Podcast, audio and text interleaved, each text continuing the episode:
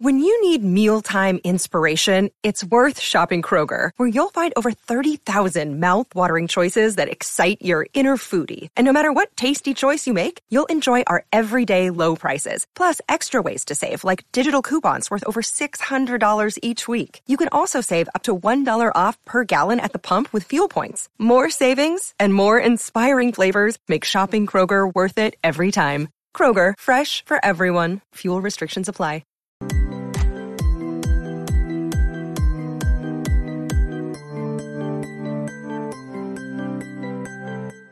Yo, and welcome to the 46th episode of Lake of Rage, a Pokemon trading card game podcast. I'm your host, as always, Kevin Clementi, aka Mellow underscore Magikarp. I'm joined today by a returning special guest host. We have returning for the second time, Joe Bernard, aka Omnipoke.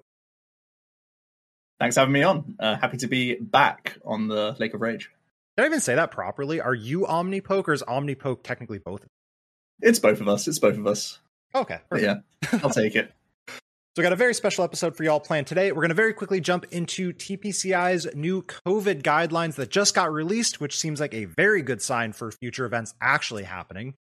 And then we're going to talk about the upcoming Brilliant Stars expansion with our first guest who has spent a very significant amount of time playing in the new format, which is, of course, Joe. I have played zero games with the format so far. And then we're going to get some That's questions from Twitch chat. As always, we are live on twitch.tv slash mellow underscore magikarp. So first, some housekeeping. I we took last week off because we'd been planning these Brilliant Stars episodes, and we were like, all right, we got this. And then we realized Brilliant Stars comes out at the end of February. And it was like, I don't want six episodes in a row of Brilliant Stars. We're gonna take a week off. I, I assume it's felt the same for you over on the YouTube channel, right? Where it's just like, oh my god, there's so much. we're ha- yeah, we're having to separate it a bit. I mean, we start really early, um, so yeah, we have to like throw some questionable stuff out there just to fill the void, basically. So we're already on the LDF level videos. Yeah, I mean, I spent like one video all about Arceus, and then realized that that's basically the only deck that we get from the set. So now I'm doing like lots of questionable stuff, but it's fine. We'll get into some of the Arceus stuff because I think there's a Sure. lot there to unpack. But uh, Yeah. so real quick, in that week that we didn't go on, uh, I managed to win my team challenge. So I'm excited to announce I'll be playing for Tabletop Village yet again in this team challenge, and it's something that I've got to say because Joe, I assume you have the same thing happen when the eyes are on you playing hundreds of games in front of many, many, many people. A lot of people will tend to watch your misplays very closely and forget that uh you know, your boy's a pretty good Pokemon trading card game player. so, got to remind y'all real quick on that one. I'll be playing in the team challenge, and good luck to everyone else who is uh, competing in their team challenge. Are you playing in uh, any teams, or are you above that? Um, I, I'm like the the stand-in. If ever, uh, like, there's people that want to be a team together, and if they need me to be an extra like body in there for the shop or whatever, I can. But I'm not like trying to go far or anything. Okay, that's totally fair. It's one of those. For me, it was like it's an official Pokemon event. I'm going all in, and it was Yeah, the one makes sense. I rewatch my streams to rewatch my gameplay to like improve as a player, right? And Mhm. watching myself play the team challenge, I'm like, oh, I'm actually trying this time compared to playing in like a Hegster or something where it's like, oh, I'm Got joking it. with chat and all that stuff. And yeah, so it. Yeah, yeah. you slap that official Pokemon event on there, and I'm like, I'm in, bro. Juicy, juicy. Yeah. So speaking of official Pokemon events, we just got an announcement from Play Pokemon about their COVID-19 guidelines. So really quickly report on what that is. So if you haven't seen it, you should definitely go check it out. It's all over Twitter. It's all over wherever you need to go find it under the Play Pokemon page on Pokemon.com. But some of the stuff, in order to enter and compete in a regional level event, you do need to be vaccinated. You need to be boosted, assuming, and I missed this one. I don't know if you saw it if your country is legally allowing you to become vaccinated, correct? So like certain like juniors may not be able to in certain countries. So is there a ruling on that one? Um, I think if you're under the age of 12, uh, you only need one vaccine dose. I think it is. Okay. Uh, within like six months, something like that. I think you're still you still have to have one. It's just like you don't have to be double jabbed and boosted, just because of the age. Like the um, they were like later in the wave, right? So many of them still will only be at that one, just in terms of the date range right now. Okay, perfect. So yeah, uh, check your age. I assume everyone who's listening to this is a masters anyway, but there's pl- plenty of pokey parents who do listen to this for sure. So check mm. the age for your children because in order to even enter the venue, they'll need to receive a wristband with the proof of vaccination. And this one caught me off guard. And I'm going to be 100% honest, I'm very into it. A negative COVID 19 result as well. So you'll need to get a COVID test before you can even enter into the regional. I mean, you can enter it, you just can't literally go into the regional. They will take your money to register. so Pretty much. Yeah. Don't, don't assume registration automatically puts you in there. And they said that'll give you a wristband that you will have to have in order to enter the venue. And they also have a masking policy too. It's not just any face covering. It is an N95 or any other equivalent variant level mask. It is a surgical mask or it is a double layered cloth mask, correct? Yeah, so it's not just one of those like fashionable ones that you just sort of have. It needs to actually be functional as well. you hate to see it, or love to see it. I'll let you figure out which one I'm on on that. but uh yeah, so make sure you have all of that stuff in order. Make sure to bring extra masks too. I assume everyone else in the world has been out there and it snaps in the middle and yep, you don't want that to be happening to you. And make sure you know how to wear a mask. I will happily call a judge if I tell you to put it over your nose and you don't. Just, just throwing that out there for the world. Highly recommend everyone else do that too. Joe, are you yeah. getting kind and of excited? A, oh, I'm super excited. Yeah. So Liverpool's end of uh, March for us. Uh, so we'll have seen Salt Lake's results, but I'm still like buzzing at the idea of coming back. And it's been like two years since I've seen so many people, and I really am ready to. Yeah.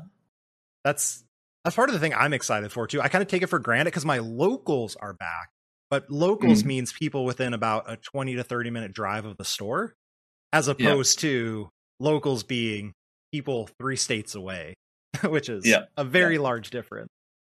Yeah, and it's countries away for me because it's Europe events, right? So literally just wouldn't even have the possibility of like bumping into them randomly or whatever. So yeah. That's got to be so nice though. Like it's got to be so easy to go to all of the European events, right? It's pretty good, yeah. So uh, Liverpool is obviously in the UK. Lille is drivable for me, which is in France, and uh, then Germany is like couple hour flight. So it's all very easy for the first few regionals. Are you a grinder? Are you someone who's going to be at every event? Uh, so I've got the invite already two years ago. Um, I'll I'll definitely go to the three regionals. I don't think I'll go to the specials though. Um, I might still go to like one of them because I think it lands on a weekend where there's already um like I already have the Friday off just because it's a bank holiday. Mm-hmm. Uh, so that might work out well, but I will definitely do the regionals at least. Okay, let's go. That's exciting. I'm currently planning on oh, two yeah, regionals, yeah. which is disappointing once I really thought about it, but hey, it's it's a mini season, right? Exactly. So, like you, I've got my invite, so I don't have to push anything. Yeah, so it's exactly. like, do I really want to go to Milwaukee? Like, you know what? No. I do think that everyone is like collectively so much lazier now that we've had like COVID. Like actually leaving the house is like a deal now, and you have to convince yourself to actually do it. So that's going to be a bit of a strange thing to remind yourself that like waking up at five was like a normal thing sometimes. Have you put any thought into like what the sizes are going to be of like do you expect European regionals to be larger than normal, back to the same size, smaller?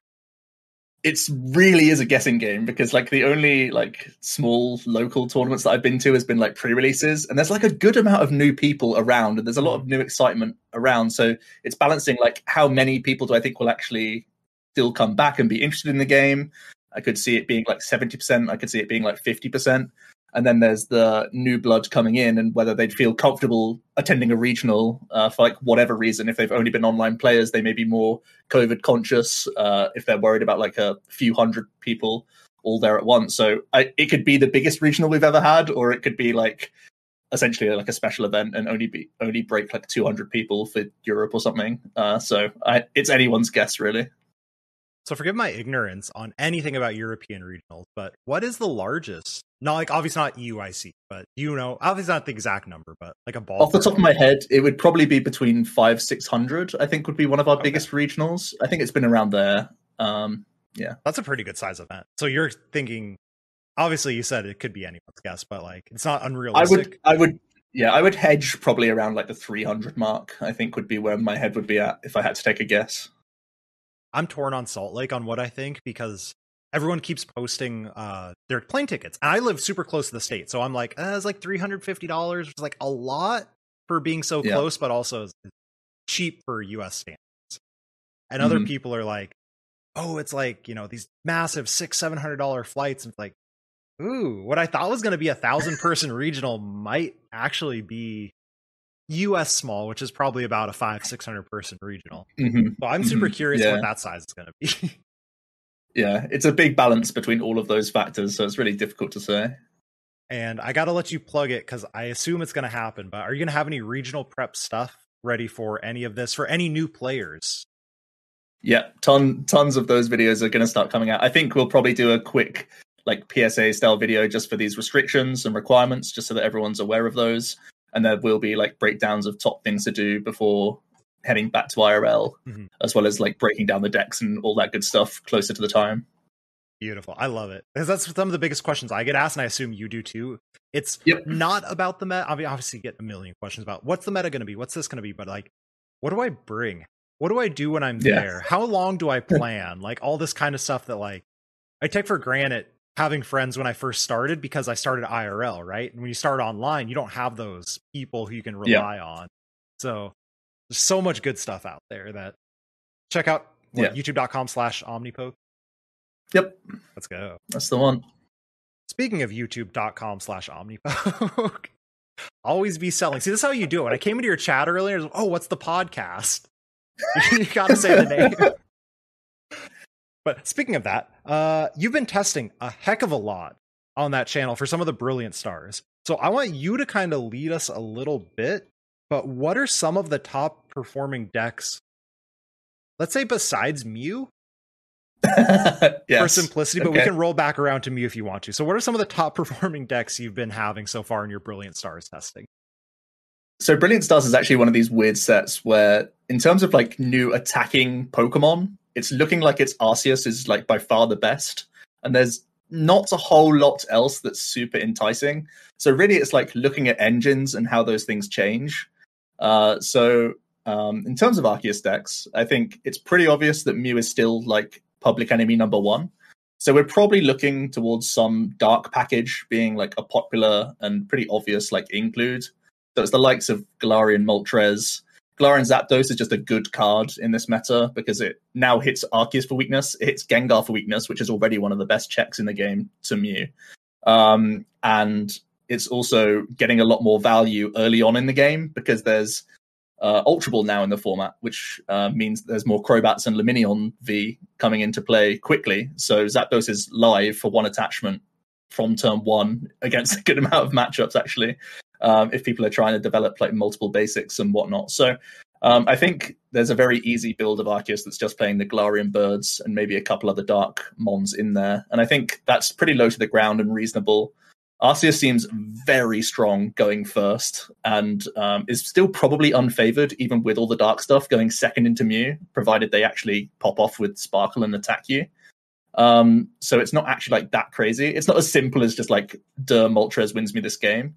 Um, because sometimes Mew is just going to outrace regardless, but because you're forced to knock out Meloetta most of the time. So it's So, not um, as simple as that. I know we weren't go on. supposed to talk about Mew, but you said as long as Mew just doesn't go Meloetta turn one and knock you out.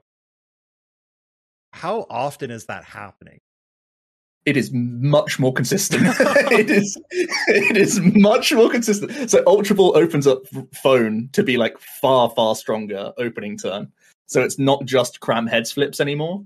It's also uh, like phone hitting the big cards, right? Hitting the sparkle itself, hitting the fusion energy itself, or hitting like VIP pass to go wide early on. So Ultra Ball means that you just have way less bricks. It takes away like some of the weakest cards currently in the deck, be it like the Switch Cups, the Great Balls, those sorts of cards. And you just go, you know, high fog crystal count, four quick, four VIP, four ultra. You really just churn through that deck now even more than ever. You don't mind seeing the three copies of Sparkle because uh, sometimes two to play is good, but just seeing one early and then having so much good redundancy of just pitching with Ultra Ball now and Quick Ball is just crazy. Um, so yeah, it's it's actually bizarre that whenever I go back onto Standard now, I feel like Mew is a brick, which is like so bizarre to think about. Standard Mew being like probably the most consistent deck we've ever seen in Pokemon, and after playing with Ultra Ball, you just feel it so much that you're like crossing your fingers over one cram heads or crossing your fingers over a great ball and that's just kind of like gone now. So mew is actually probably the biggest winner from the set which is super scary to say uh, but that's just because Genesect makes such good value of ultra ball which is already a nuts card. So that arceus caveat of going first is great when mew doesn't get the meloetta is essentially no, it's going yeah it's great going first whenever Okay. Uh, because as long as you can put a one prize active, right? That's basically the mission for every deck, right? if you're going first against Mew, get a one prize in the active position, make them high roll with that with catches if they're fitting those into a deck, even with Ultra Ball now, uh, or make them hit like the rope plays. Make them have everything. Um, that's the only thing you can really do. Um, so my checklist for most decks now is shoving in random one prize Pokemon that give you a bit of value that can be a punching bag turn one against Mew if you've gone first because if they take those two prizes, they've won almost always. I think because even like fans don't stop them anymore because they have double turbo energy. Like there's so many like the counterplay is basically path and cheese them, or um, only give up that one prize turn one. Yeah, that's. I'm gonna say discourage, but it's scary. It but because be it, it's. It, I mean, it's, yeah, maybe I'm being a bit sort of facetious and saying that like they always get it and whatnot, but um, it feels like if you want to have a solid new game plan, you need to be like very pure to one prize, mm-hmm. play like some path stuff, or play what we've seen with Sirfetch'd recently, which is like play Cinccino engine and like the Klara package or whatever. Draw a ton of cards, just say that you don't play any hand disruption, and uh, attack them like three times with Bird or whatever. Yeah, okay. that's that seems fair. I, I guess I did kind of forget that like bird does still. So anyway, go back go back to your Arceus. It's ADP birds all over again, except we've lost the Dialga and the Palkia. Basically, yeah. and then my my next favorite uh, Arceus deck is Duraludon Arceus. Um, it so, feels like the greens deck of the format for me. Is that a real? like, I get it because Duraludon's biggest weakness has always been setting up, but like that's not a meme. That's actually better than the Zacian version it's performing like really good for me. I think, yeah, because I think the bigger problem for Duraludon, other than being like a bricky pile sort of thing, is that it just lacks so much tempo. It gives up three turns to just do stuff and tries to catch up. Whereas now you go first and you turn to Arceus attack. That's like ridiculous pressure. Mm-hmm. You've got six energy on the board, and like if they're even if they're gusting a 250 hit point basic Duraludon, you just put down the next one, right? And attack with Arceus again and set up the next one. So they have to get through a lot of meat just in general. The ability is good, but now you're in the like case of just a tempo deck that also has the V Star power that gives you the nuts, right? So you just don't whiff and you're actually a fast deck, but you also have that fallback plan of the ability sometimes just uh, wins games. Yeah. Okay. So that's one of my best performing decks actually right now in the format. I would definitely put it tier one. I love to hear that after you came on and absolutely hated on Duraludon. Yeah, I mean, I don't do these things just to like have a stance. I I look at like how the games have gone and like objectively looking at the Duraludon deck, it wins because its ability says it wins, right? And the yeah. deck itself is just useless. Uh, but now the list is actually good and still has the ability, so it's like just a very good deck. No, that's that's exciting to hear because I hate to use the word pile to describe a deck, but if I were to ever describe a deck as a pile of cards, the current yeah, I mean, play, list. Yeah. I mean, you look at Adventurous Discovery and you objectively think this can't be the right way to play this deck, right? But uh, somehow, but yeah, somehow it's the best of what we have in standard, but it gets way cleaner uh, next set, I think. Okay. So those are my favorite uh, Arceus decks. I think there's also I know in Japan Arceus Ice Rider is super mm-hmm. popular. Uh, Sylveon gets a bit of a boost by having Arceus. Um, there's a lot of things that can reasonably just shove in an Arceus, like thin line, and it's never terrible.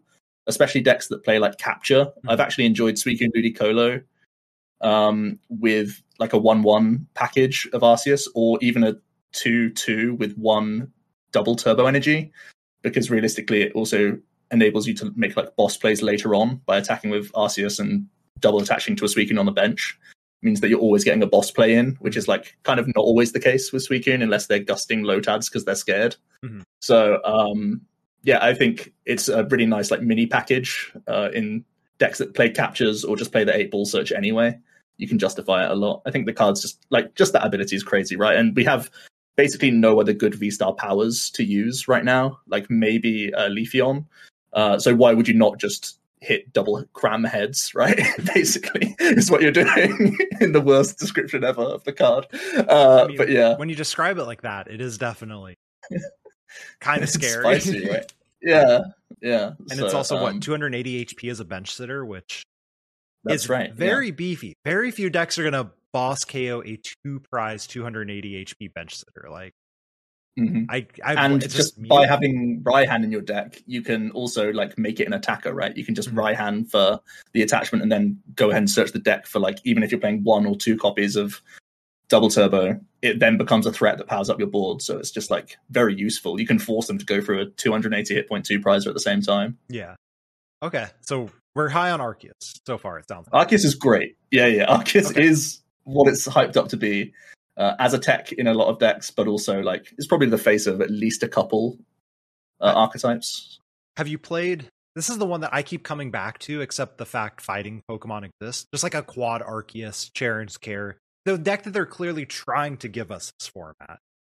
Is that? Yeah, I, I don't think. Yeah, I don't think it gives us enough against Mew, and that really is the long story short. I don't think you have enough uh, against them because uh, like Cheren's Care is kind of good, but 280 is not actually that big against a lot of things. Like single strike is always going to like knock through you. Ludicolo will knock through you. Ice Rider will knock through you, and yep. Mew can knock through you as well. So you actually don't do Cheren's Care at all, right? You have one in your deck, and maybe sometimes it happens. But if you're getting hit with an Arceus anyway, you're already very ahead in a prize race. You'd rather just boss most of the time and get further ahead, right? So. uh I don't think Cheren's Care is that good. I don't mind just like um, Arceus with a Dunsparce and with Inteleon pings because after you've used your Starbirth, you are lacking that bit of draw. So mm-hmm. whether it's Inteleon or whether it's Bibarel or whatnot, um, you like having that little bit extra supplement. Um, but yeah, I don't think it does enough just as a colorless poke.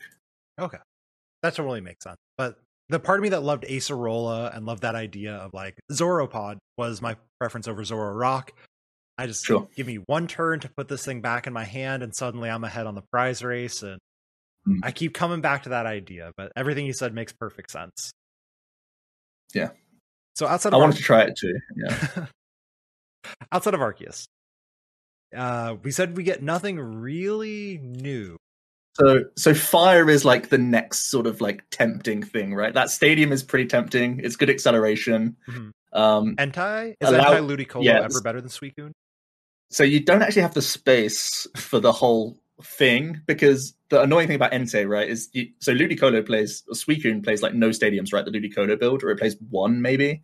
Whereas Entei needs to fit spaces for four and like lots of switch cards because you can't just play Balloon because Entei has the chunky retreat cost. So it's really hard. Like you actually need to play switches and ropes. So that's like eight more spaces you need to play in the Entei list, which is a lot of spaces when you're trying to be a candy deck. Mm-hmm. So either you play like Ludicolo without the Inteleon, which sounds disgusting, yeah. or you play um, Inteleon without the Ludicolo and you're lacking the burst potential. Um, but you are fast. That's like the good news for you, right? Because you have the stadium, you can try and come into the active and get that early tempo like KO. Um, but it doesn't really like see you through to that mid late game unless you go boxy with it with different type coverage mons or you try the Charizard. But then again, a lot of your space is dedicated to like non fast cards like Raihan and maybe EXP share, these sorts of things. And it doesn't feel that good. So you're like watering down your own deck. So I don't think fire is going to be great unless you get techie with it. Um, so it's probably not going to see like the heights right now. I don't think there's enough there just in terms of good fire attackers. Okay, that makes sense because I felt like Entei was getting all of the hype initially, or a lot of the hype initially, and then suddenly yeah. no one said anything about it ever again. I was I was one of the people really hyped about Entei as well because yeah. just thinking about how good Suicune's been when it's been having to staple a Melony to its turn every game, mm-hmm. whereas Entei has the flexibility to boss and the flexibility to research a lot more because your acceleration through Stadium. Um, so I really was excited for it, but just the space it takes up to negotiate the Entei the entire time is really awkward. And it's actually just hard to find the stadium, right? We have no card that can chew to the stadium. Yeah. Um, so I mean, you, you have to Drizzile. do. Yeah, exactly. You got Drizzile, but that's turn two, right? And you want to attack turn one. Yeah. If you're going to be this tempo two prizer. The only other thing that I haven't explored enough is like Cape of Toughness and Heat Fire Energy, and try and just be big, uh, chunky fire stuff, right? Put yourself up to 300 hit points and like try and slow roll the opponent a bit more and not have Basin, just have other acceleration Okay. like Raihan. That was going to be my question. Uh, like, but magma basin damages you, so it sounds. Like... yeah, exactly. So it's a it's counterintuitive to the fire support that we already have in the game. Mhm. Um, but that's the on- that's like the last ditch effort I'll try with fire before just not playing it again for a bit. Is like Victini ever the move with magma basin, or I mean, you get some turn one tempo players, but Victini, as we know it right now, is a quad deck, and its win rate is based on path and hammer, right? So I don't even know if I mean, you can keep want those hammers play a different state. Yeah, you can keep the hammers, but then you also need to play switch cards, right? Because Basin's only the bench, so it's like it takes so much Oh, space. wait, it's only to the bench. Yeah, it's only to the bench. It's a Malamar. Oh, Yeah. that's not as good as I thought it was. That's what makes it. Yeah, that's what makes it that little bit more awkward. Always read your cards, kids. I uh, that first day on PTCGO, I hundred percent would have just clicked on it and then been really upset that I can't click on the right Pokemon. yeah. Otherwise, you could do some really cool stuff like Rotom Phone and Fleet Footed to try and hit the stadium that bit more. I've tried stuff like that. Yeah. Um, but yeah, And unfortunately, it doesn't work out like that. you can play Kindler. I mean, it's a card that exists. I don't know if you'd ever play it. like maybe if you're playing Inteleon Engine or Lumineon, you play like one. But I feel like a look at seven cards, even if you're picking two of anything you want, it's not that strong. And uh, you have so much discard already for Fire now with Quick and Ultra Ball. It's never an issue. So it's not really filling a niche that you need too much, unless like you have drawn into a hand of like two plus Basin and two plus fire, and you just don't want to research. It's like such a specific case where you don't just want to dump and draw. Yeah. No, that totally makes sense. It's like in theory, there's synergy with a lot of stuff, but also research exists. Yeah, literally that. Yeah. Uh, what are some other things that you've? Ooh, wait, one more fire deck that we have to mention: Mhm. Leonzard, tier one or tier S.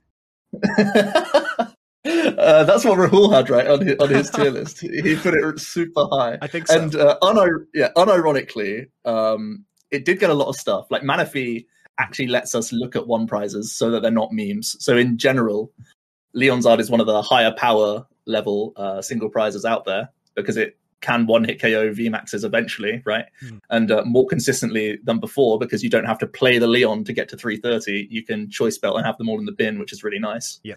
Um, so I've tried it, and Cinccino is actually like a monster, monster buff to this deck because you actually get to keep uh, what's it called, call for family, right, Yep. for two mons, to not just like insta brick. So that is like massive for the deck. Um, Cinccino Engine, I'm really, really enjoying, uh, to be honest, and uh, Charizard gives you extra push potential as well. period or enjoying in the Leonzard deck specifically.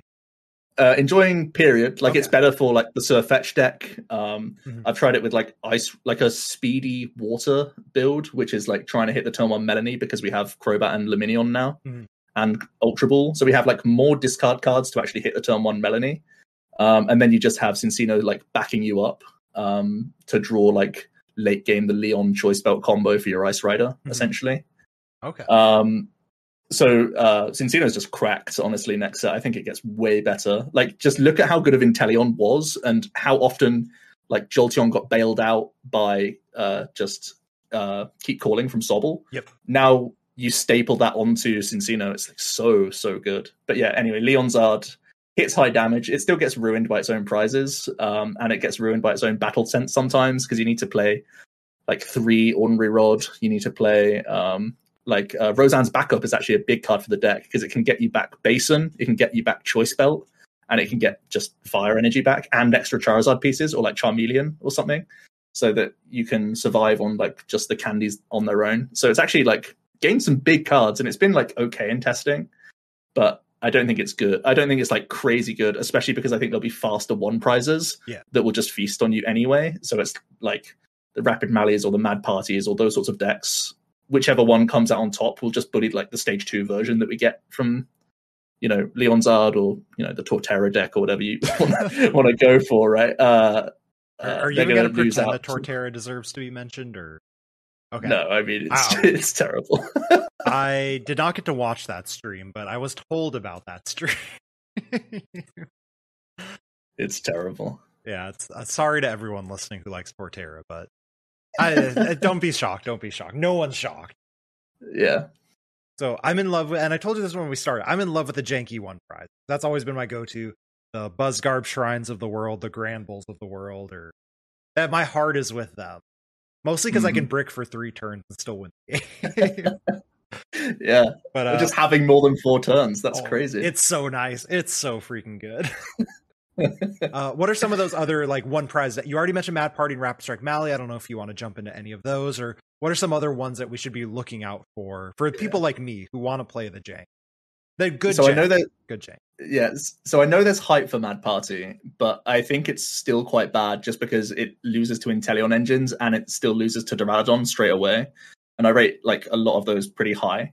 Uh, but I think Rapid Strike Mali uh, is is pretty good to be honest. I think um, Mew is a bad matchup if they play Oricorio, but otherwise it's usually a good matchup. It's literally down to that break point of how many cards you see from Cynthia's Aspiration, um, plus whatever you can do with your Shady Dealings that turn. Yeah. And for what um, it's worth, because so, I've recently figured this one out, so I do have to say it for anyone who doesn't do the math at home. The Oricorio makes you need nine cards instead of eight, which is absolutely yeah. freaking massive amount of cards.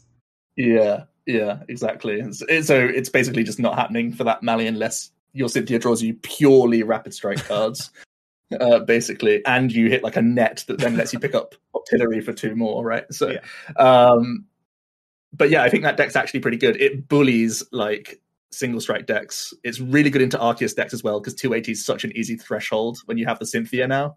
Um, mm. So I think it's like a pretty solid deck, actually. Uh, one of my favorite uh, single prizes. I also think the Cawthorn deck gains a lot uh, just by having Manaphy. So you don't just have the horrible matchup spread that you used to have, which was like bullying some decks and completely crumbling against others. I, am still um, amazed at how often I beat Jolteon that deck.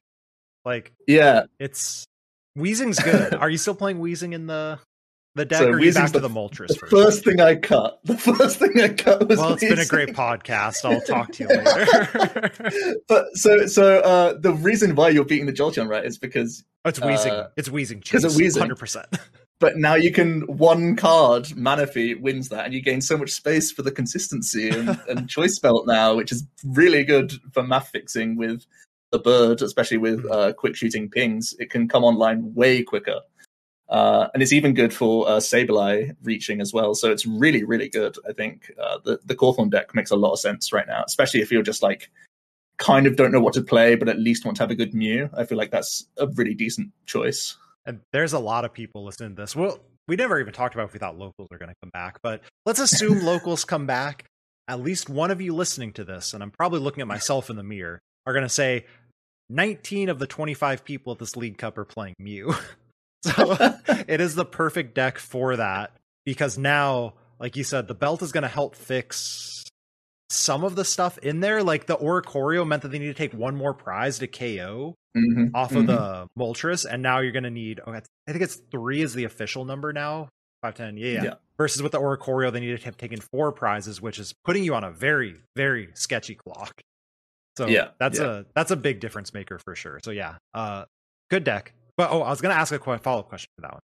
We've seen the Japanese list. Well, I've seen the Japanese list that plays the Galarian Zapdos V with the Hoopa Moltres, etc. deck.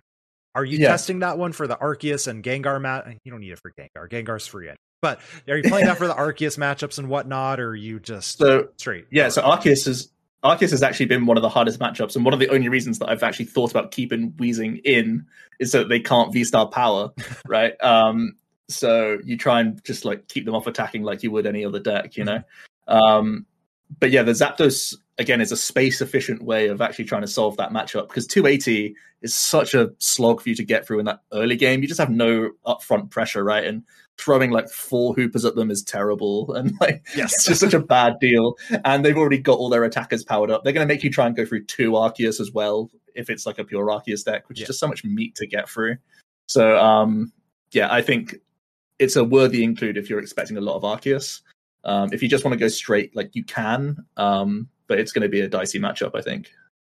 Speaking of the the V Star stuff, just a real quick of like I haven't played that matchup, but I can confirm I played Azul Subternia and I played against Glaceon V Star with the Hoopa Moltres deck.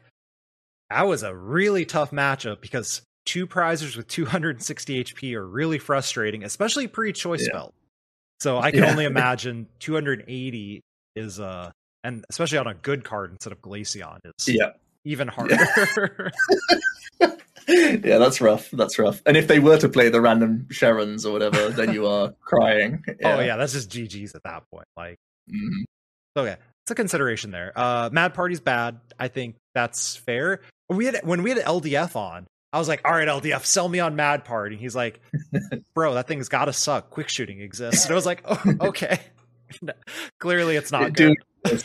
yeah, I, I tried putting in like a one-one Gorebyss, and oh man, it's just not worth the not worth the effort. Yeah. Now you play it with a Zoroark, right? And so you play a zero sure. one. you're you're not into this. You've already. sure. Tell me Wormadam as well. Like, why not? Yeah. But why not Wormadam? it's just Vespiquen Night March all over again, right? Wait. Genius. now we're in.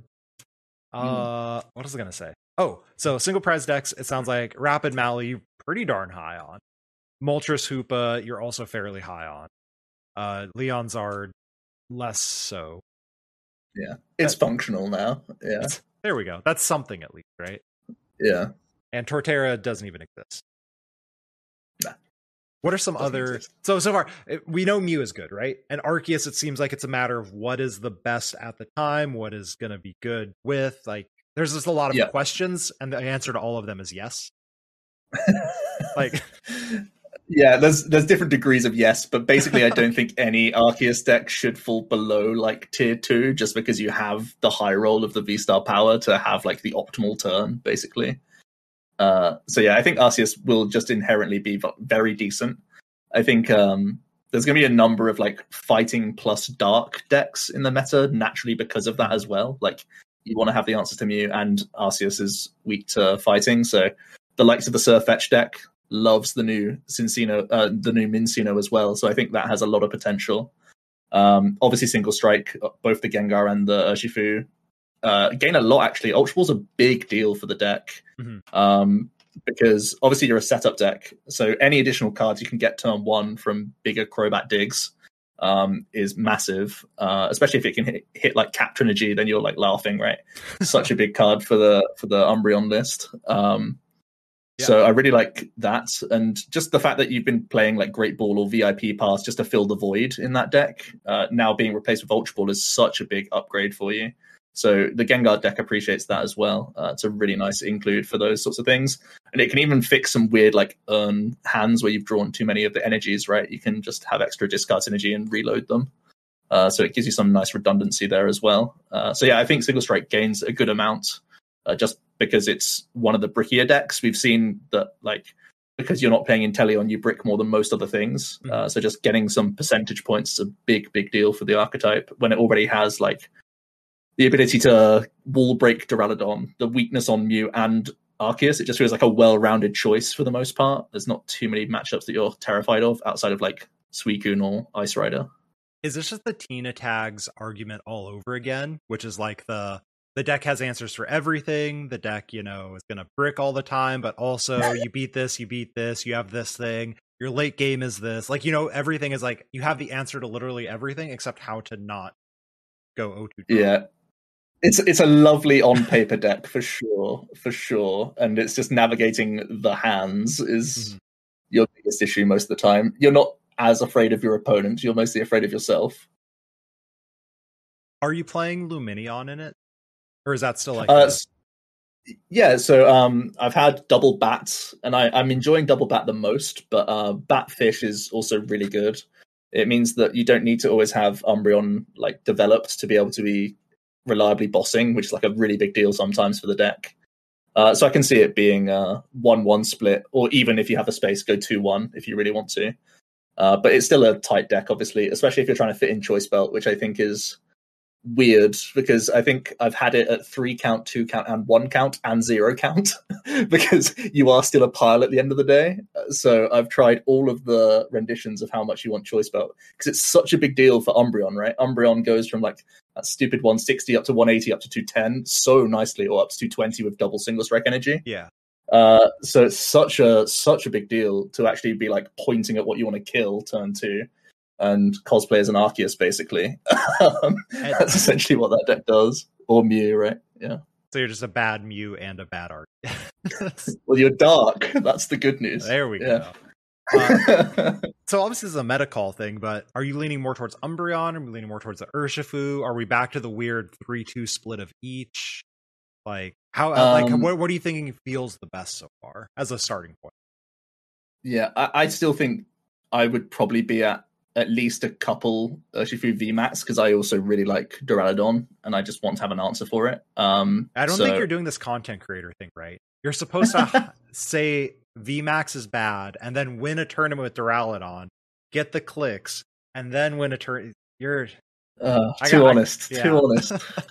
uh, and I've always been a bigger fan of the Umbreon build personally. Like I've never been a massive fan of Gengar. It feels too one uh, one dimensional for me. Mm-hmm. And the fact that you're having to play Path of the Peaks just to improve a Mew matchup when you're a pure Dark deck, that's like, come on, you know, that really is like, do your job, please. That was one of my favorite asking a Gengar player this format. But it's like, what if you just cut the paths and take the L to Duraludon because no one plays it at the tournament they were going to go to, and they're like, oh, I need it to beat Mew. Like, yeah, I think you need a new deck. Like, that's yeah. not correct. Yeah, yeah, pretty sad. uh, but yeah, the Urshifu's baked in deal with Duraludon and is good against the Arceus, right? So it's just uh, a solid card again, I think, or like is has a lot more benefits to it than pure Gengar. Have we gone much into? Have you gone much into pure Gengar? Not we. I've done none of this, but it seems it seems in uh, theory, uh, right? Like you can OHKO stuff with that second attack and the choice belt. Is that a realistic choice, thing? Belt is solid for sure, and like I was saying with Zapdos being solid, um, it means that uh, there's just more V's around, so the Gengar hits higher damage output for two attachments. But also Zapdos being around makes a pure Gengar deck much worse. So uh, yeah, it just feels way less we- uh, well-rounded to me. Like your matchup spreads go from like relatively evens across the board with the Urshifu build to just like good and bad, good and bad, good and bad. So you're much more like targeting than being like a well-rounded deck yourself. Gotcha. So your idea is like Gengar seems like a meta call of like into certain For things sure. it's probably absolutely good, but otherwise it's yeah. Okay. I think it will crumble to some matchups, and that's just a bad feeling for me as a player. That's good to know. But like you said, you've mentioned Zapdos multiple times already, which is mm-hmm. terrifying for Gengar because Gengar probably yeah. has to Crobat once or Lumineon or whatever, and you have to have your mm-hmm. Gengar mm-hmm. down, and that's just a Raihan away or two turns away from just getting. Yep. And if they play Moltres E Switch as well, like that's is normally Zapdos with Galarian Moltres. Mm-hmm. So like it's actually live for them like a good amount. Yeah. What else before we get into some questions from Twitch chat? What is at least one more deck that you're like this has been something or something that you want to test. Maybe your channel hasn't gotten around to it yet, or you want to revisit it more because it turned out to be less of a meme than you thought. or what is what is one more thing? Sure. Uh, I think Ice Rider, a lot of people are looking towards just because of the, the damage potential that it has now with Belt. I think it's a real temptation to be able to instant respond on Arceus without hitting for weakness and having the reach on Mew. I think it does kind of crumble as long as Mew actually plays Oricorio. I've always been anti Oricorio, so but the stats are showing that it's like more popular than not right now in the format which I find really weird because you want to draw more cards with Genesect the entire time. But that's re- that's again like beside the point. Uh, I, I keep yeah, sitting here as the Hoopa player, like just cut it. It's not good anymore. Just cut it. and they just keep yeah. not. It just makes that matchup so much better. Yeah, yeah, true. Anyway. Um, but yeah, Ice Rider. I think I'm liking Tempo Ice Rider more than like a Arceus Ice Rider or just the Pathy build. Um, you know, with Inteleons. I think I like aggro, fish, bats, hit straight away with Suicune. I think it's really good damage potential now with Choice Belt early on, that you actually one shot Mew, Genesect, uh, and a lot of other things like pretty early on, mm-hmm. and it helps you race pretty effectively. So I definitely uh, am interested in ice like speedy Ice Rider builds um, that has it as a finisher and an answer to to Arceus, and could even be playing spicy cross switches as well for like late game potential. So um, that's like the last thing that I'm still toying with. But I've been all over the place with Ice Rider. Like started with Inteleon, tried um, a pure Arceus, tried it with Arceus and Inteleon, and now we're on to like the speedy build, which I'm like kind of happiest with. That's also because it plays Cinccino, and Cinccino is pretty cracked right now.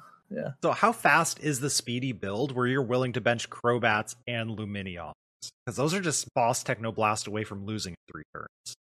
Yeah, but if you took the first two, it doesn't matter, right? if you took the first two, you're doing the same thing back to them. So you're consistently with... like not only going very fast, but you're consistently getting the Melony attach plays. Oh, Melony attach happens a ton, right? Because you play double bat fish and eight ball search outs now. And I, my favorite one prizer is Mew from Celebrations, actually. It's Ooh. a far cry from Jirachi, but it's like by far my favorite punching bag in the game. Uh, because it is it's really good with Arceus. It's really good with like any of these speedy two prize decks. Mm-hmm. So I think there will be a number of these decks that is trying to go pure two and one prize only. Uh, like I also think there's a potential for a pure Galarian Moltres deck because Choice Belt improves its numbers up to 220 so nicely. Um, so you can have that and have the fallback of like the Klara thing as well, mm-hmm. but have uh, the Mew in the opening helping you hit like e searches, quick ball, ultra ball, that sort of thing because they're so integral to Galarian Moltres actually setting up in the first place. So uh, yeah, that's like my favorite one prize card uh, Pokemon in the format outside of like the evolving stuff. So you're telling me the way to combat Meloetta and Mew is with your own Mew to take baby Mew. it, yeah, exactly. He betray he's betraying himself. Yeah. Uh, you need a punch bag. It's like hundred percent mandatory, I think. And if it brings Mew to the point where it has to play catches like it does sometimes now, mm-hmm. it's like fine, do what you want. Like you're taking out spaces for so many good cards, and you're flipping heads on not only Cram but Catcher on me as well. It's like, yeah, good for you, buddy. I mean, yeah. Have you considered just flipping heads? That's yeah, that's true. You can't do much about that, unfortunately. One more important question before we get into some questions from Twitch chat, which we have quite a few questions from chat, but uh, you have yet to mention one of my favorite cards, which is the Beaver, Bibarel. Bibarel, sorry. We're gonna pronounce it. Yep. Your official TPCI caster. I gotta I gotta bring my my proper. Your Bibarels.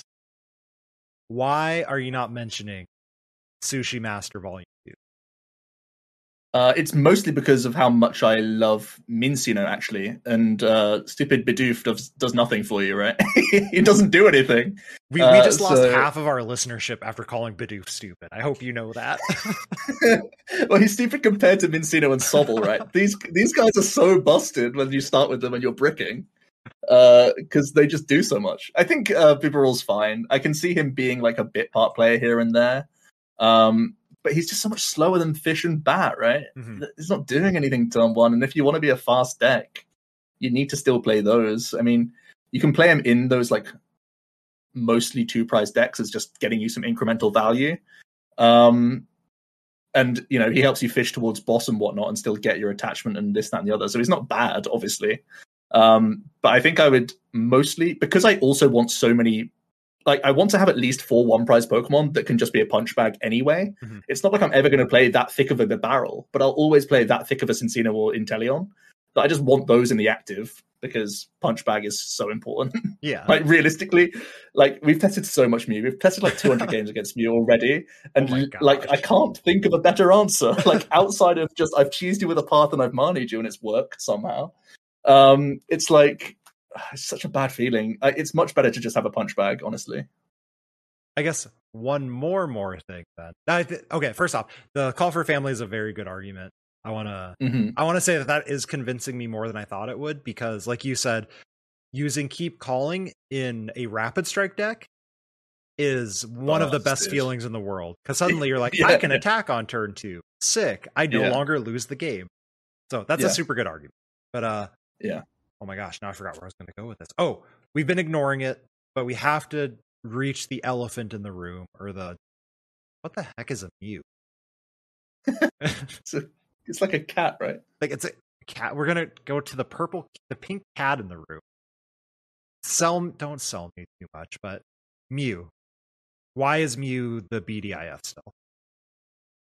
Well, um, in standard right now, its lowest win rate matchup is like 41%. uh, and it, it gets better and more consistent at what it does best.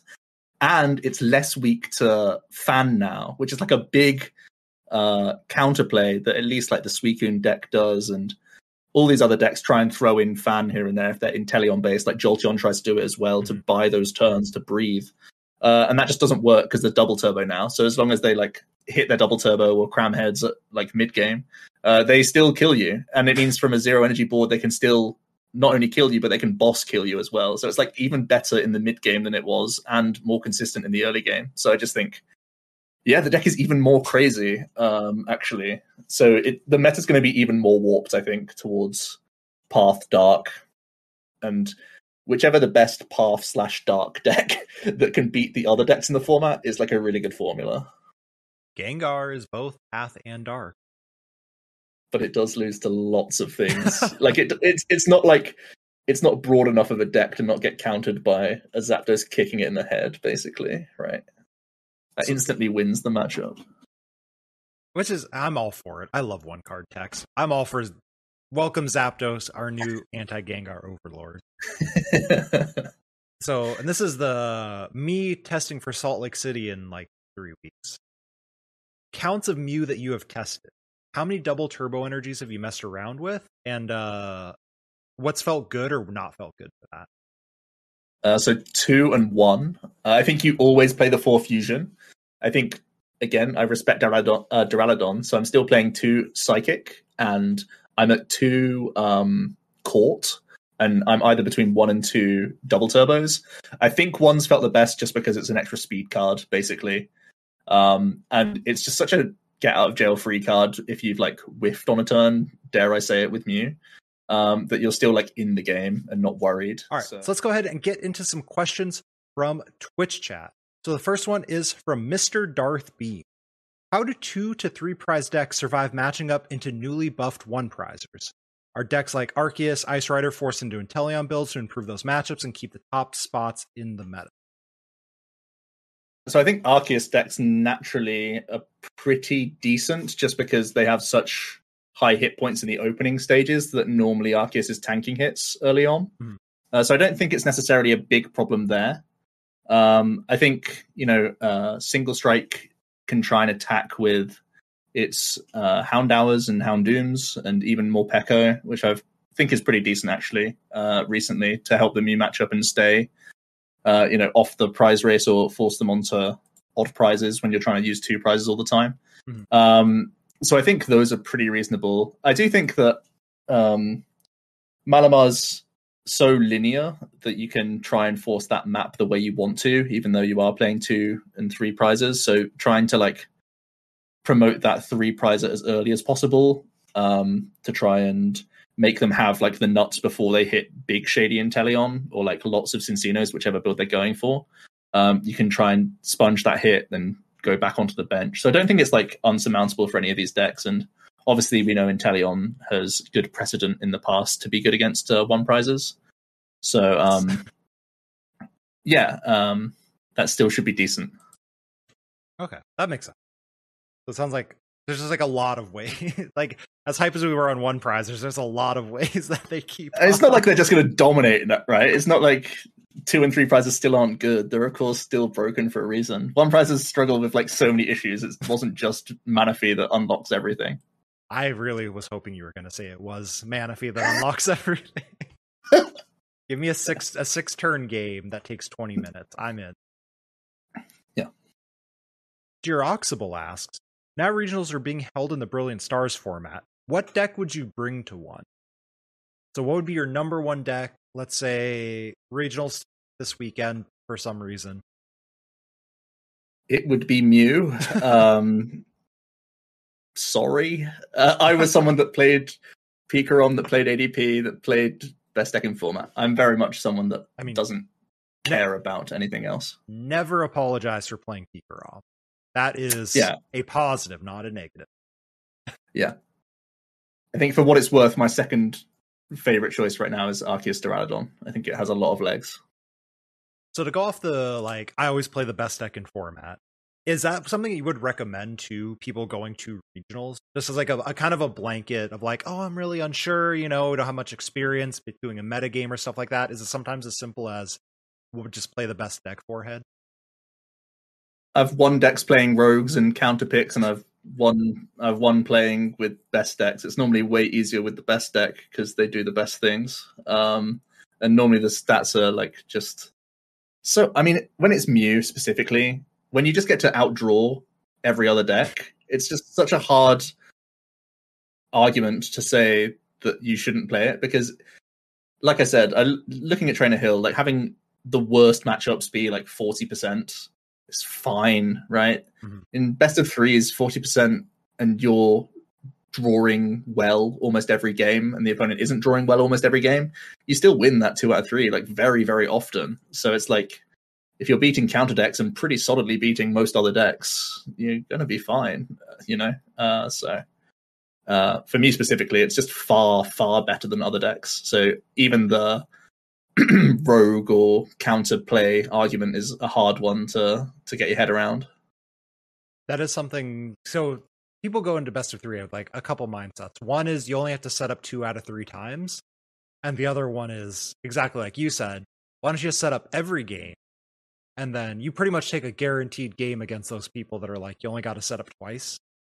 Yeah. So it sounds like when the Mew level of consistency, you're kind of like just be the consistent one. and you know people i've been to you know day one worlds and people have played decks that are like weak against the strongest deck in format as well and hope to only hit them twice like there's multiple ways you can get a 6-2-1 record and make day two you know so um you shouldn't have to try and outthink like 500 people in a room just it's so much easier to be the problem and we already have such a good precedent of like we know what the best deck is it only changes like five cards so you should already be super comfortable with how to play the deck. Yeah. Tabletop Village, shout out to sponsor Tabletop Village, located in Seattle, Washington. Buy them off PCG player. Guaranteed get the condition you asked for. Tabletop Village asks, How many quick balls and ultra balls do I run in a Brilliant Stars legal tournament this Friday? In mute. Four of each. They are crazy. They are the craziest, actually. they are so important. Or does that include four battle VIP pass? Play four of those as well. I would play three fog, That's disgusting. but, but four of everything else. so you're like guaranteed six Pokemon turn one. Don't you want that? That's busted. I mean, I know it is. I'm mostly upset at that concept right now. it's also just Ultra Ball makes Rotom Phone such a better card, man. You just want to see that combination. It's so nice. Yeah. DA Askew asks, kind of already mentioned it, but Magma Basin Firebox. So I'm gonna get into Moltres, the Charizard V Star. You kind of mentioned them, but any other thoughts on those as the Firebox version? Is there anything that's good in them, bad in them, etc.? So there's a couple of ways that I've looked at for box, and obviously Galarian Moltres is like it's basically the Galarian birds are just so good. Their types are so good that you just kind of shove them in, Mhm. and you play some fire energy as well. The other like funny box is that you can try and play um amazing rare Reshiram that hits 270 for dark lightning fire. And if you play dark energies already because you're Galarian Moltres, it's not crazy to also play lightning energy because you're playing Raihan. I mean, it is crazy and it's bad, Yeah. but you can hit 270 with a one prizer, which is pog and funny. Um, but yeah, I think mostly the firebox stuff is going to be worse than RCSC box stuff, even though it's like the Arceus box stuff is slightly slower tempo because it doesn't have turn one pressure outside of like maybe a Hoopa attacking for 90 damage. Mhm. Um, so I think uh, those will be far better than than a fire uh, toolbox. that actually makes I don't want to hear that, but that does make sense. Yeah. Drew asks, you kind of already got into this, but thoughts on Suicune Ludicolo? You mentioned Arceus V Star is a good one, one in it, but uh, other thoughts overall on the deck? I really like it. I think uh, Jolteon is probably looking sketchier, right? Because uh, there's Manaphy coming out for one prize decks, which actually makes them legitimately bad matchups. Mhm. And uh, Jolteon has a slightly worse time into Mew now because Choice Belt is a really good damage modifier for allowing them to one shot, um, you know, more reliably, even if it is just like a once per game thing. So, um, yeah, I think Jolteon's stock goes down quite a bit, which is one of the big reasons keeping it at bay right now in our format. Um, so I'm a big fan of uh, Suicune Ludi because also choice belt really helps it into Mew, Mhm. uh, not only so that you can like take knockouts turn one potentially, but also even if they only have like a full bench rather than a full bench, you can still belt and kill them with Ludicolo. So like they basically can't play around your damage output.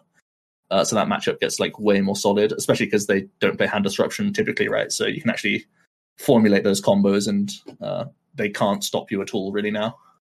Are we still into the like thick Ludicolo line? Because for a while it was like 202, and now it seems to be people are on like a 413 with like four rare candies or whatever. Like which way? I are you like uh. I'm at 302 with three candy. I think that's my favorite way. Um, it's important to double Lotad in a decent number of matchups, so I like having three Lotads for that reason, and because it has Call for Family, which is also Pog. the fact that deck has no bad starters is so really good. nice, right? Yeah, really nice, really nice. Googats asked, "How good are Weezing decks next format?" So you said you cut Weezing, but overall, have you tested Weezing in anything besides the Moltres deck? This is probably one of my like worst biases, I guess. I try to basically test everything, but I really dislike Weezing as a card because it's just saying, "Do you have it?" And if the opponent has built their deck relatively well, they should have it more often than they don't. Um, but that's not always how things work right now. I do think there's less. Yeah, I do think there's less reliance on Inteleon engines in general. Uh, so there'll be more like actual supporters in decks. Like we'll be seeing more for research three Marnie sort of things, which makes Weezing like kind of worse. But there is more lean into like Crobat and Lumineon, so that kind of like counterbalances, I guess.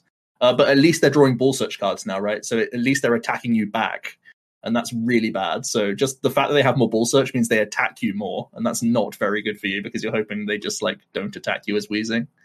Uh, so yeah, I would say it's probably worse, but I am very anti weezing already in the format, so uh, I am probably the worst person to ask and need to test that more, unironically. I'll test it for you. Don't.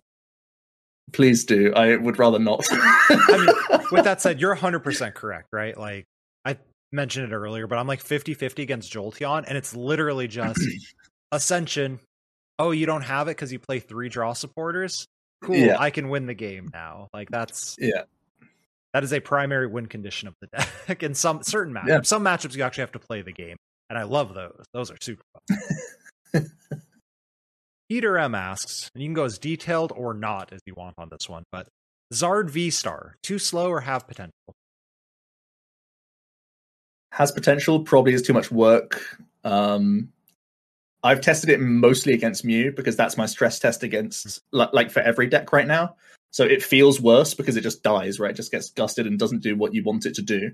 Uh, but into other matchups, um, it's actually going to pull off its V Star power. I think if you do want to do Charizard to make it reliable, it needs to play right hand and EXP share, and probably like at least two of each of those, which is kind of yucky, but um, it's reasonable. And actually, Charizard V Max is really quite solid. 330 hit points, um, and the 3 energy 100 is killing Genesects, right? So you can try and shove a big guy out there and uh, try and buy that turn if they've played um, powers early. And sometimes Entei forces that, right? Especially if they've gone first and haven't damaged their Entei. You force powers out to then allow the VMAX to actually tank a hit, and it lets you kill two Genesects, which is a some form of comeback for the fire deck, which is cool. You're actually selling that a lot more than I thought you were going. I I mean, uh, Charizard V Max felt like a very bad card, but actually, uh, you know, as long as you can power it up now, it's solid into Genesect, right? At least, Okay. and you can belt around Oricorio if you have to, so they can't like stop you killing Genesects. Also want to point out real quick you mentioned this is important for everyone listening. You mentioned your stress test everything against Mew. that is a very important part of testing. Testing isn't you and the other person playing your janky, maybe this is good decks against each other, because that's not what the format's going to be like. very important to shove the Mew against everything, I assume, right? Yeah, well, it, it serves two purposes because if you find no deck that you actually like, you've at least jammed lots of games of Mew, so you can always play Mew. Very good. The perfect, everyone's one, everyone's go to. hmm Stellar Wish Gaming asks, "What is your favorite deck from Brilliant, Brilliant Stars other than anything with Arceus?" You can take favorite however you want to take that. Oof. Um, not Arceus. You hate to see it.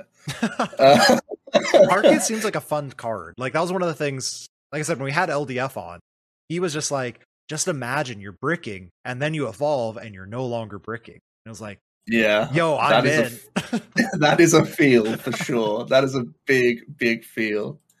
I don't know, honestly. I mean, like I said, the outside of Arceus decks and maybe Fire decks, there aren't many actual like new things coming out. So it's a hard question. I think I I want to try a um attacking stage one box, uh, which is playing like the Flapples and like the Golisopods and stuff like that, which is like kind of fun.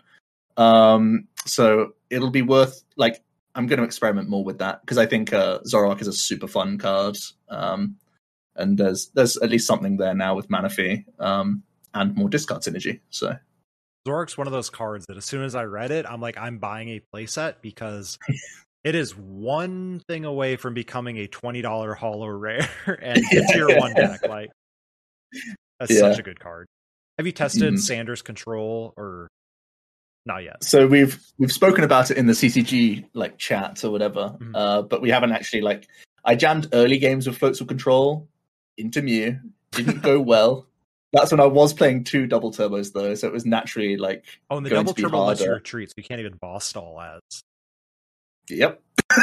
And you can't you like even if you high roll like seeking or whatever to remove energies or play the new uh or not the new but the celebrations Yveltal that gets rid of tons of uh gets rid of three of their special energy right Mhm. for a uh twin energy um they they just bounce back with double turbo so i think uh, that's quite bad um but uh i think there's a reason to play control and actually interesting uh, thing to talk about is how many people who have only played in the online era won't know what to do against control because they haven't had to play against it in online tournaments.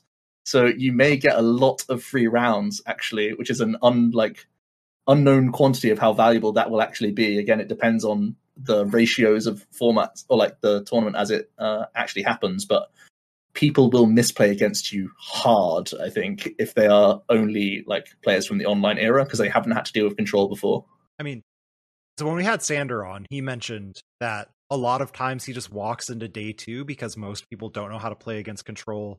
The one tournament, the one regional I played against control, almost the same thing. I hit too many seismitoad decks to walk into day two, but it was the same of like, oh, I don't have to think because you have no idea what you're doing. I've you've had to have played control before. Is wasn't it like that before even? yeah yeah it certainly was and uh like you really rely on those people who played like sander or uh cremiscoli day one to know like what random bulk common you have to search like why why do i have to play around like um Jupiter and cards like that, you know, it's like, oh, he's playing Spider Lock. Apparently, what does that even mean? Like, hello, it's you hear about it, and you have nightmares, but you don't actually know what the cards do, right? Until day two. So uh, you didn't know that you misplayed until like seven turns later when they can't lose against you. Um, so yeah, Europe sounds so much more fun. No, you don't want to. you don't want that. You don't want that in your life. I feel like NA that's never an issue. Like the question's always like, what is you know the Azul testing group playing?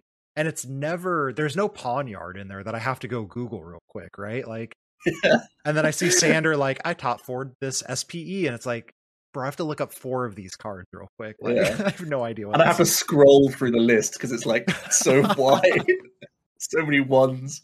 Two if it's the most important card. That's it. So insane. I don't know how he juggles his own deck lists. Honestly, like the the first turn deck search, I'd have like a nosebleed. It's so much. I forget if you were casting Hog the first year or not, but watching him in the finals Yep. do his prize checking, and he actually would scroll through and check his prizes, Yep. and he clearly knew what he was doing. And it's like, I'm struggling to check prizes in Mew where I play forums. like, this is incredible. fusion energy again? Yeah, exactly. Right. Yeah, wild. Dragon the Forkhead asks, Do you think Mew will die down after Brilliant Stars is out? So, in terms of popularity, do you think people are going to start to put it away, see more play? So it's a really weird balance where the deck itself is way stronger, but also some of the counter decks, mainly just like these Klara Galarian Moltres decks, Mhm. they get way more well rounded because they don't just lose to Jolteon and Urshifu, which have stayed popular enough in this format and are really good against all of these decks that just like do nothing until Moltres wins. um, but now those do nothing until Moltres wins decks actually have like a more well-rounded field because they don't just die to the snipers basically. Um, so it's a hard thing to say. I think there'll still be a number of like path decks and dedicated anti-Mew decks for sure. Um, but I can't see it going away drastically. I think it'll be similar. Maybe like again going back to IRL when it's like actual stakes compared to online play. Um, it could mean that there's like way more Mew as well, so it could end up being like the 25% deck. Um, I'd be surprised by that. I would still expect it to be like 12 to like 15% on the high end mm. of a tournament in terms of representation. Um, but I could see it being much higher day two representation. That's something I tell my chat all the time when I play in these online tournaments. It's like, I'm playing Galarian Moltres because I think it's fun. If I were playing a yeah. real event, I would be playing Mew.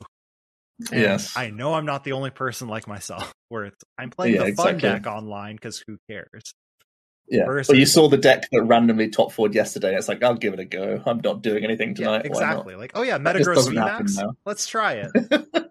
I'm not bringing that thing ever to a regional. yeah, exactly. Exactly.